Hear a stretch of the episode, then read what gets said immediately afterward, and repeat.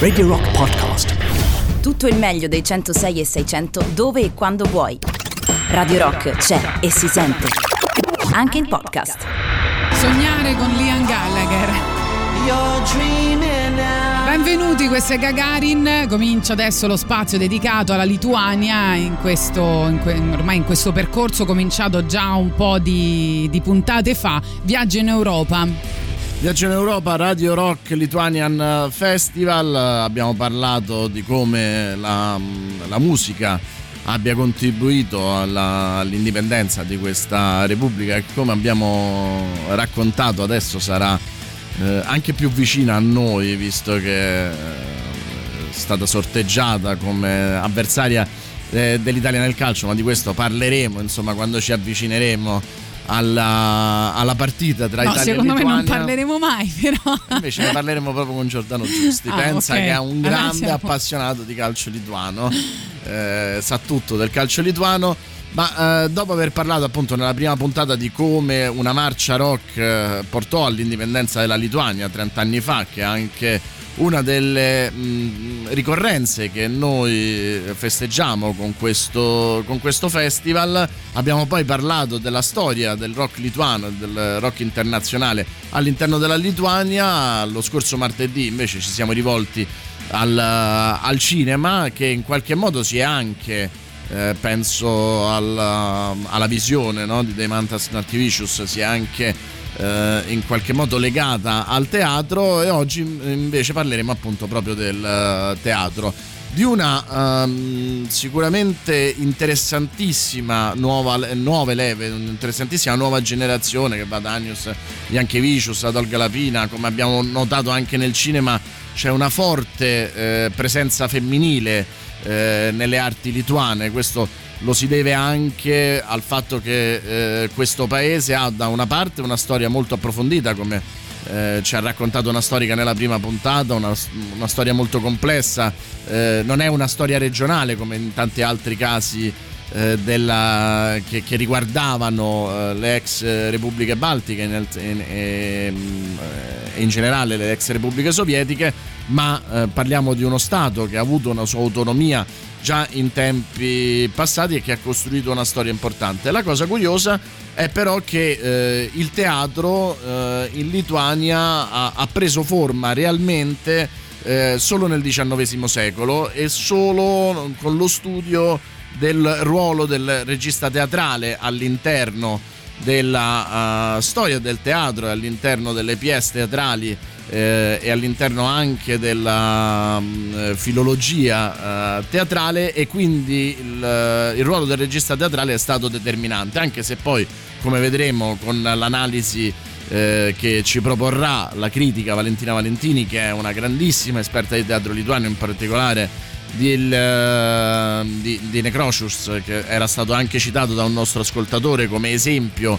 eh, brillante del, di come la Lituania ha portato sul panorama internazionale. Una grande novità c'è anche un lavoro sull'attore molto, molto forte. Lui eh, prendeva dalla letteratura eh, i grandi classici e poi li proponeva agli attori a cui lasciava un ampio spazio di eh, esecuzione. Tra l'altro eh, Necrocius, come scopriremo anche parlando con Valentina Valentini, ha um, un grande legame con uh, il nostro paese perché uh, è scomparso uh, due anni fa proprio mentre lavorava a una pièce teatrale che avrebbe proposto al um, forse festival teatrale più importante del nostro paese che è il Napoli eh, Teatro Festival. Parleremo di Oscar Ascarciuano, Korchunovas, scusate, eh, che eh, ha costruito come eh, l'illustre collega un lavoro sull'individuo, fuori dalle ideologie.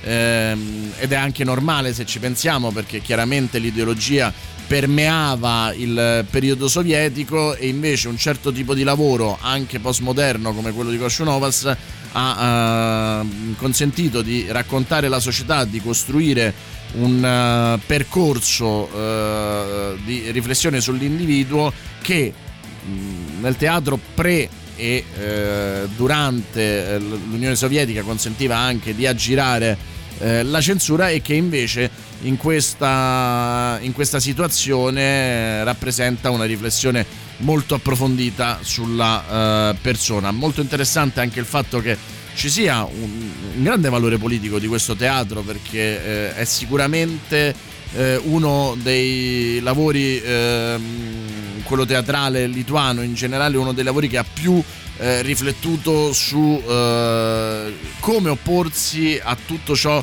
che è diventato il monopolio mass mediatico dell'informazione, del neocapitalismo multinazionale, dell'omologazione dei valori estetici, eh, in contrasto anche con la produzione teatrale euroamericana che pure però è stata estremamente eh, influenzata dal, dal teatro lituano prima e adesso succede anche il contrario, nel senso che eh, tutto ciò che la produzione teatrale euroamericana ha costruito una base di riflessione e, e di interesse critico nei confronti appunto del teatro lituano. Insomma, un, un viaggio davvero interessante che affronteremo con Valentina Valentini critica teatrale e con il eh, consulente eh, del Teatro di Roma, Giorgio Barberio Corsetti, che è uno dei, no, dei nostri eh, più grandi uomini eh, di teatro eh, italiani e che appunto con l'Italia ha costruito e con il Teatro di Roma ha costruito un grande percorso artistico e creativo. Andiamo al super classico, poi torniamo ancora con le interviste appunto che abbiamo appena annunciato. Radio Rock, super classico.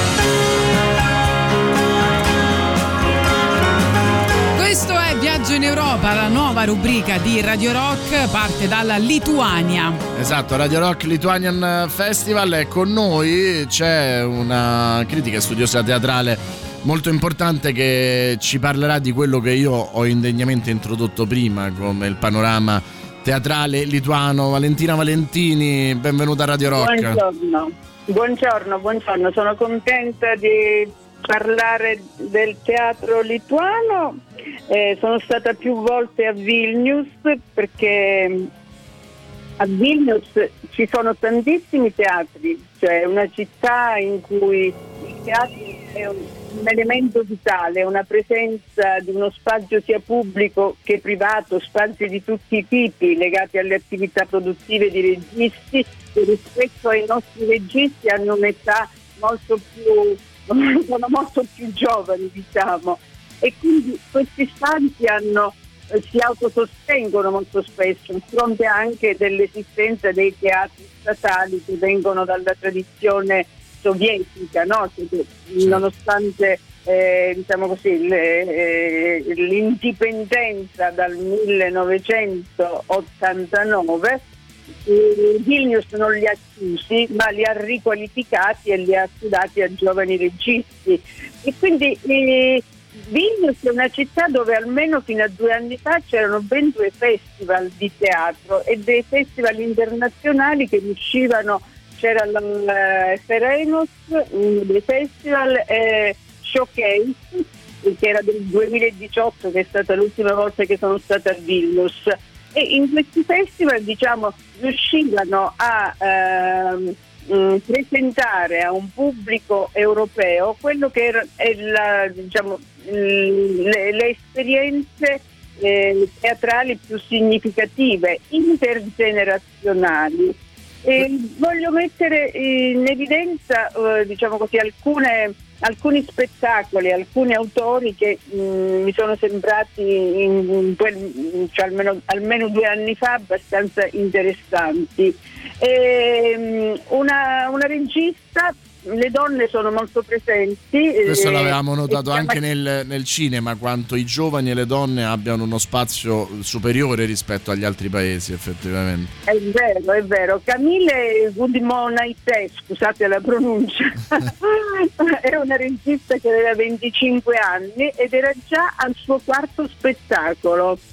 E quello che ho visto si chiamava Trans, Trans, Trans, è stata anche al Festival Lituano al Teatro di Roma, a Roma, e, tra- e trattava, era uno spettacolo che trattava con veemenza il topic dell'identità sessuale, dello stereotipo femminile, no? E certo. poneva agli spettatori una domanda fondamentale, cioè, che può sembrare banale, ma in quel contesto, e non solo in quel contesto, era fondamentale, cioè il maschile e il femminile sono costruzioni sociali, mediatiche o biologiche e quindi cosa accade quando il maschile e il femminile non si accorda con il sentirsi maschio o femmina, no? se si nasce in un corpo sbagliato per esempio. Ecco, questa, questa mi sembra un tema fondante no, del teatro litano, quello di affrontare la superficialità del, eh, della società moderna mass mediale, no? cioè del di come eh, spesso si tenda a un conformismo, una riflessione costante sull'individuo.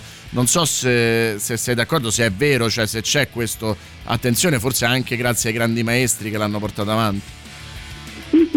Ma ci sono tantissimi temi, cioè questo per i giovani eh, chiaramente eh, insomma, era, un tema, eh, era, un tema, importante, ma c'è anche un tema diciamo più, uh, forse possiamo dire non tanto tradizionale, cioè registi che si interrogano sull'identità del paese, cioè, eh, e quindi che ripercorrono attraverso però una soggettività, le storie familiari, le storie personali, la storia del Novecento, cioè l'invasione nazista, lo sterminio degli ebrei, cioè a Vilnius c'era un quartiere ebraico molto molto popoloso, la liberazione che non si può chiamare liberazione da parte dell'Unione Sovietica, cioè questa, anche questo ricostruire il passato recente eh, è, è, un tema abbastanza trattato dal, eh, dai, dai, giovani registi lituani, così come eh, trattato è anche eh, temi più, diciamo, più, più intimi, no? per esempio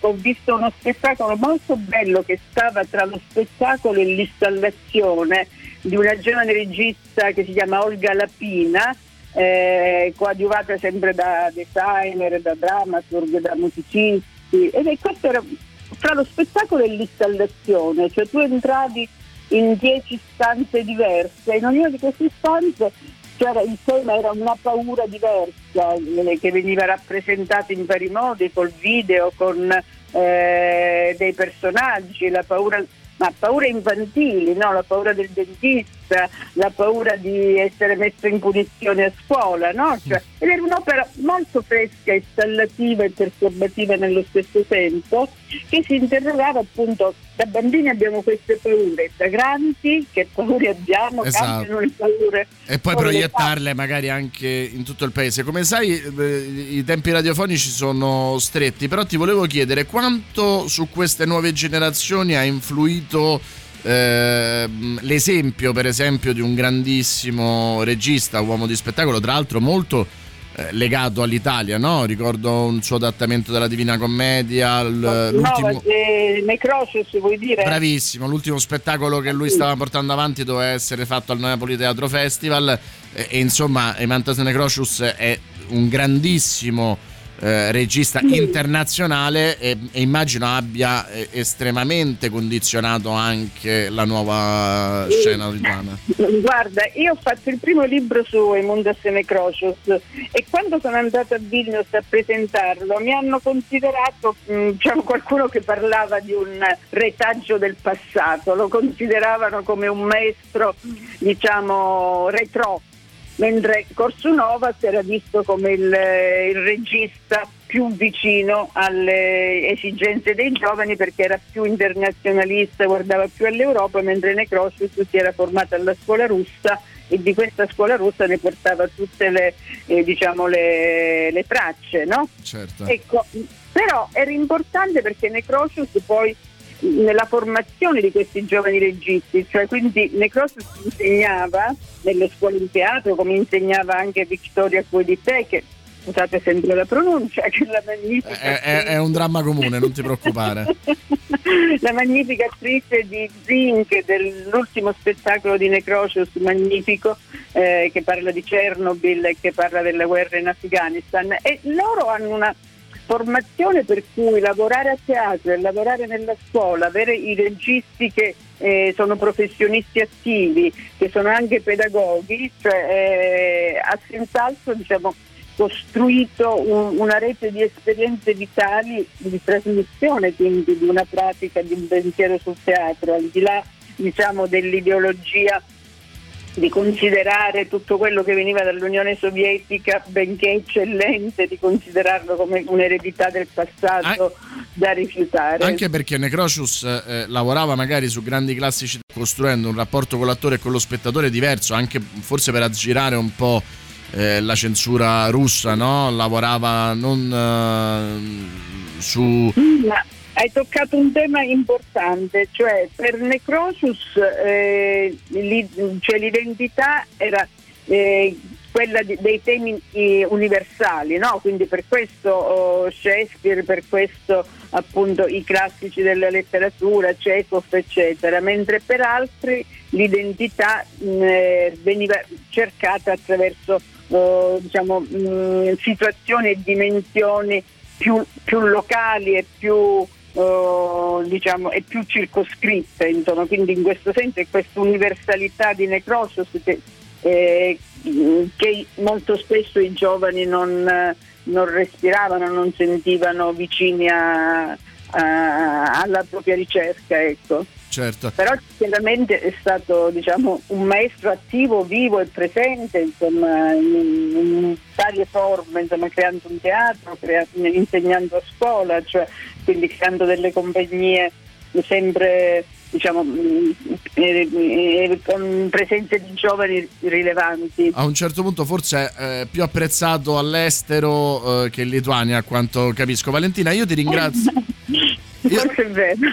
io ti ringrazio tantissimo, spero di averti qui presto, magari in studio per parlare di nuovo di teatri aperti e, e magari con un giovane regista lituano eh, qui con noi perché insomma i teatri devono riaprire in Lituania come eh, in Italia eh, e questa è una cosa fondamentale e ti ringraziamo anche per il tuo lavoro e per averci aperto questa finestra così interessante sul teatro lituano sia su un grande maestro ma anche su questi nuovi autori eh, che davvero insomma ci è venuto voglia di, di, vedere, di vedere in azione. Grazie ancora a Valentina Valentini. Arrivederci, la radio è importante, quindi viva la radio e viva il teatro alla radio. Grazie, ciao, a presto.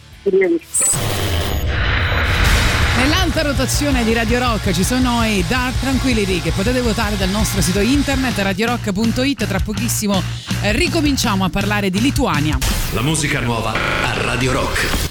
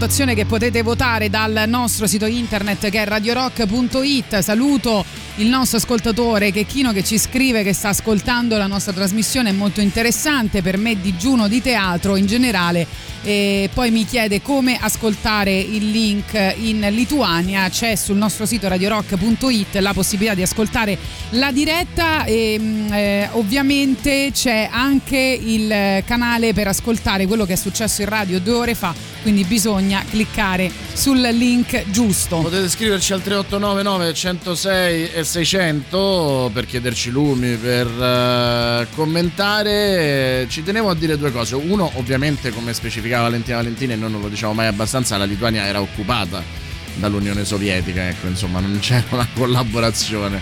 Quindi questo va sempre raccontato anche per capire le difficoltà che ha affrontato questo splendido paese eh, negli anni. E poi prima di introdurre davvero uno dei, degli uomini di teatro più importanti eh, del nostro panorama e sono fiero di averlo con noi a Gagarin visto che eh, lui ha, si è anche occupato eh, alla grande di eh, opera lirica sottolineo che ieri c'è stata la prima della scala per la prima volta appunto in collegamento non, non in presenza e eh, la media degli spettatori è stata 2,6 milioni, ha fatto più o meno il 15% sul Rai 1.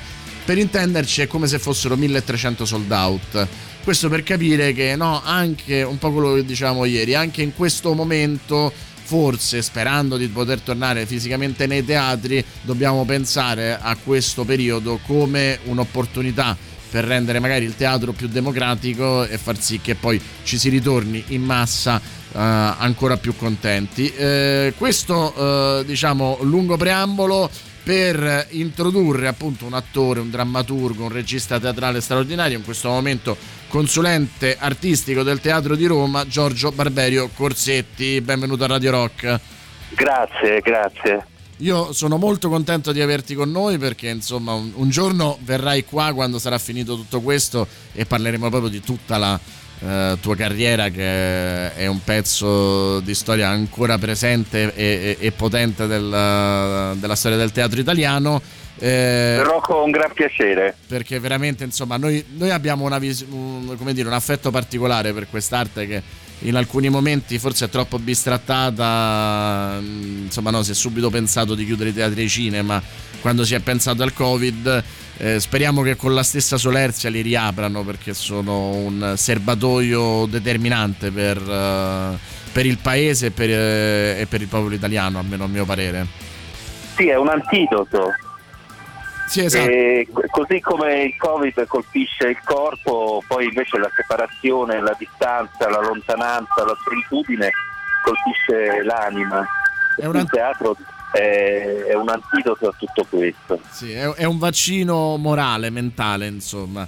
Senti, Giorgio, eh, avevamo chiuso con Valentina Valentini eh, parlando di eh, Necrocius e, e, mi farebbe piacere che eh, da grande uomo di teatro ci, raccont- ci raccontassi co- cos'è stato per te, cos'è per te eh, questo grandissimo autore scomparso nel 2018 e che tanto era tra l'altro legato anche eh, all'Italia.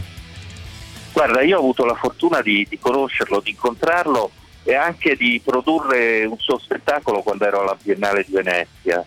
Eh, un Otello che poi è venuto anche a Roma in seguito, ma che ha, ha, permesso alla Biennale di Venezia di avere Necrosius per circa un anno, perché ha fatto prima degli studi sullo spettacolo, poi ha lavorato con dei giovani registi italiani e poi ha presentato sempre alla Biennale la, la versione definitiva dell'Otello. E, e questo mi ha permesso anche di conoscere da vicino il suo lavoro incredibile eh, perché nello stesso tempo era visionario e riusciva a entrare con una profondità e una intelligenza poetica nei testi classici eh, restituendone gli aspetti nascosti non solo attraverso le parole del, del, del poeta che, che, aveva scritto, ma eh, attraverso come i flussi nascosti che ci, stavano, che ci stanno in tutti i testi, i segreti, gli enigmi che sono contenuti dentro i testi classici. Tra l'altro un regista innamorato degli attori a cui lasciava uno spazio non solo interpretativo ma anche creativo molto, molto forte. che era un aspetto rivoluzionario della sua arte, te lo chiedo sia da regista che da attore. Eh, sì, lavorava molto su un'idea di improvvisazione e tra l'altro eh, i suoi attori erano sia grandi attori della, della, dei, dei, grandi teatri lituani ma anche eh, personaggi, persone che venivano da, da, da, ambienti diversi, per esempio la sua Desdemona era un étoile della, della, della danza.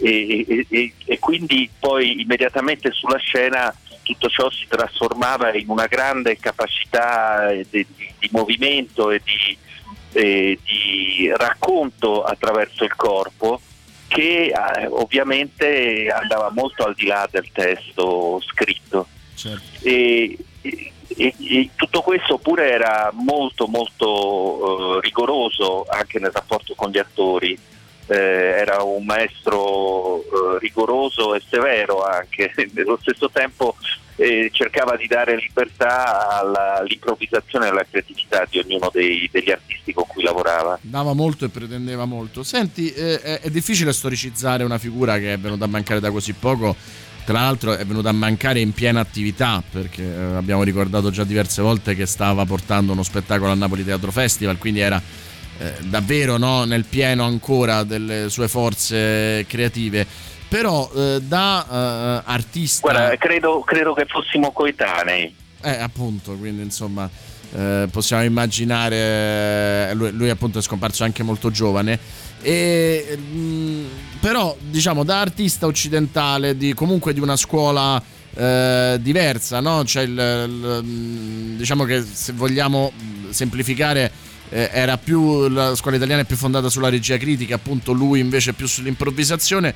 Che cosa lascia eh, e che cosa ha lasciato Necrocius eh, eh al, ehm, al, teatro europeo al teatro italiano?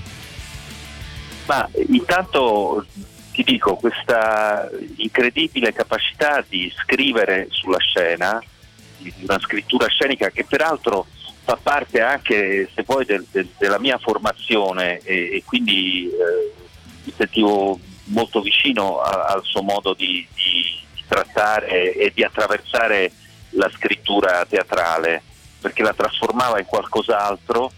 E, e, e devo dire questa capacità poi di tradurre in azioni concrete completamente visionarie la, l'essenza del testo e quindi eh, staccarsi dalla pura e semplice eh, messa in scena de- della parola, ma farlo diventare un universo eh, onirico, denso, fatto di materiali con un uso de- dei materiali primari, il ferro, il legno, il ghiaccio, con questo, questo rapporto anche molto forte con la, con, con, con, con la materia, sì, e, e, e, la materialità anche degli attori, i corpi.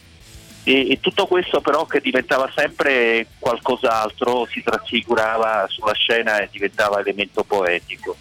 Senti, e questo sì. è, è, un, è, un, insegnamento molto forte, diciamo. è un po' ad, ad abbandonare diciamo, la, la, la, anche quando si attraversa un, un, grande testo, un grande classico, a sciogliere le vere e lasciarsi portare da, dal vento dell'immaginazione. Prima di, di salutarci, eh, ti chiedo di eh, rientrare eh, nelle vesti di consulente artistico del Teatro di Roma perché eh, intanto a me piace moltissimo la definizione che hai dato di cantiere di immaginazione. Eh, che, che, mi sembra fantastico insomma quando si parla di teatro perché nel 2021 incrociando le dita se tutto andrà bene eh, ci sarà la rappresentazione di and Sea cioè quindi un, un lavoro importante eh, tra l'altro con uh, un, uh, una forte presenza femminile che abbiamo sottolineato eh, nelle arti lituane che è confermata anche nel teatro ecco mi farebbe piacere che raccontassi sia la scelta sia cosa, cosa, vedremo e poi ti strappo anche la promessa di tornare qui a presentarlo quando verrà messo in scena.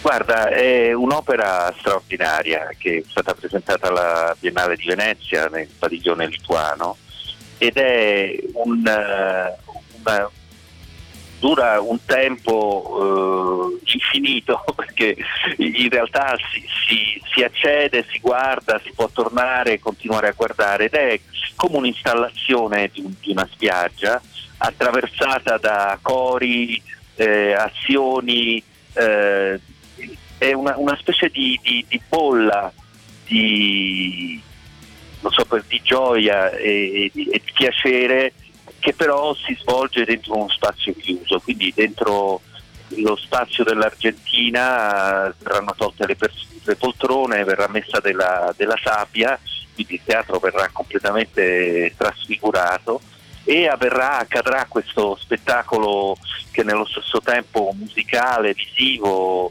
eh, emozionante e gli spettatori potranno vederlo dall'alto, no? da, da, dai, dai, palchetti, potranno rimanere, eh, tornare, insomma eh, è un evento che, che noi siamo felicissimi di ospitare, pieno di poesia, di grazia e di emozione. Tra l'altro progetto vincitore del Leone d'Oro Arte dell'ultima Biennale di Venezia, firmato dalle, da tre artiste lituane, Lina Lapelite, eh, Vaiva Grenite e Rughile Barziukaite, sperando di averlo mh, mm, pronunciato bene, ma quasi sicuramente non è così. È arrivato un messaggio, ti chiedo allora di rimanere un attimo con noi. Perché... Sì, ti, ti volevo leggere il messaggio che ha scritto una nostra ascoltatrice, finalmente ho l'occasione di ringraziare Barberio Corsetti per Paradiso, visto tanti anni fa al Teatro India con un magnifico Filippo Filippo Dimmi un'esperienza pazzesca di grande impatto che mi ha fatto innamorare definitivamente del teatro. Penso che sia un bellissimo messaggio.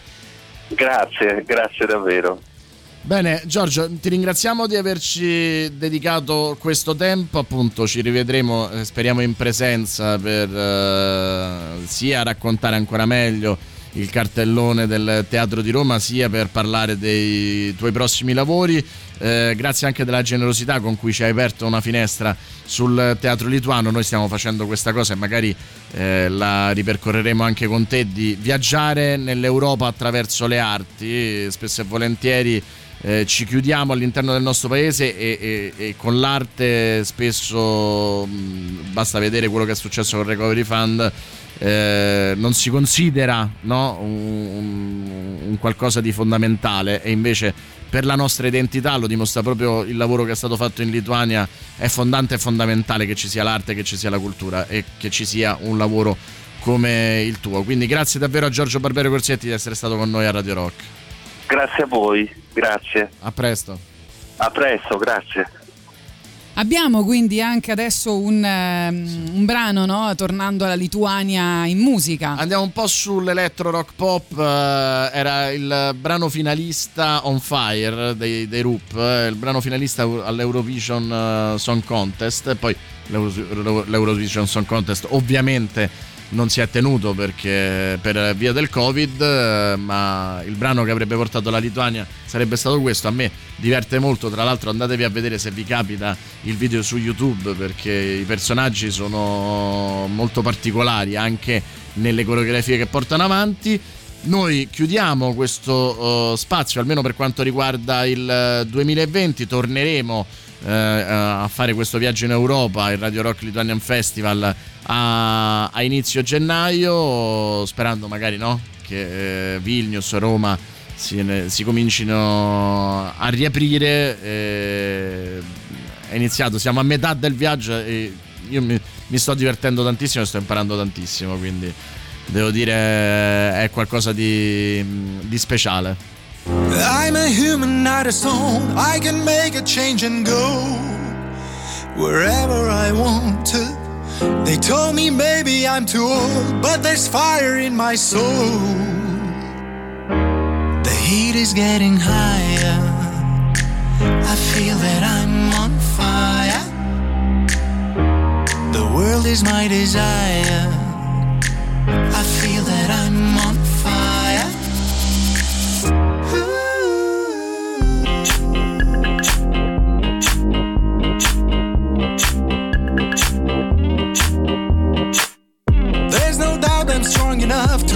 state I've dreamed of. It's gonna happen, and I will do what I can just to be a better man.